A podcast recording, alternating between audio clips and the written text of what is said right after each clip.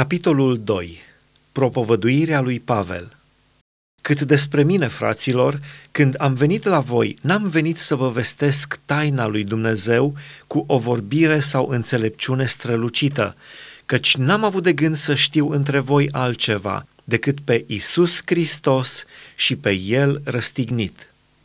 Eu însumi, când am venit în mijlocul vostru, am fost slab, fricos și plin de cutremur și învățătura și propovăduirea mea nu stăteau în vorbirile înduplecătoare ale înțelepciunii, ci într-o dovadă dată de Duhul și de putere, pentru ca credința voastră să fie întemeiată nu pe înțelepciunea oamenilor, ci pe puterea lui Dumnezeu.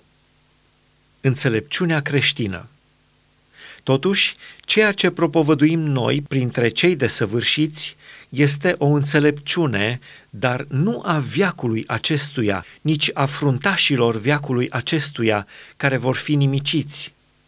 Noi propovăduim înțelepciunea lui Dumnezeu, cea tainică și ținută ascunsă, pe care o rânduise Dumnezeu spre slava noastră mai înainte de veci și pe care n-a cunoscut-o niciunul din fruntașii viacului acestuia căci dacă ar fi cunoscut-o, n-ar fi răstignit pe Domnul Slavei.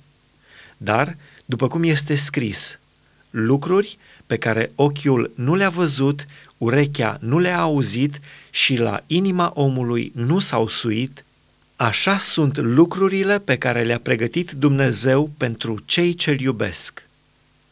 Nouă însă Dumnezeu ni le-a descoperit prin Duhul Său căci Duhul cercetează totul, chiar și lucrurile adânci ale lui Dumnezeu.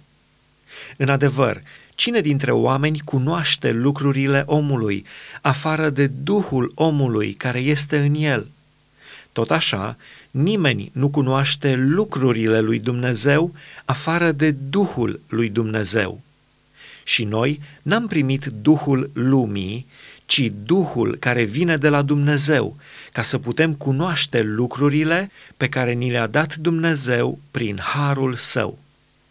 Și vorbim despre ele nu cu vorbiri învățate de la înțelepciunea omenească, ci cu vorbiri învățate de la Duhul Sfânt, întrebuințând o vorbire duhovnicească pentru lucrurile duhovnicești. Dar omul firesc nu primește lucrurile Duhului lui Dumnezeu, căci pentru el sunt o nebunie. Și nici nu le poate înțelege, pentru că trebuiesc judecate duhovnicește. Omul duhovnicesc, din potrivă, poate să judece totul și el însuși nu poate fi judecat de nimeni. Căci cine a cunoscut gândul Domnului ca să-i poată da învățătură? Noi însă avem gândul lui Hristos.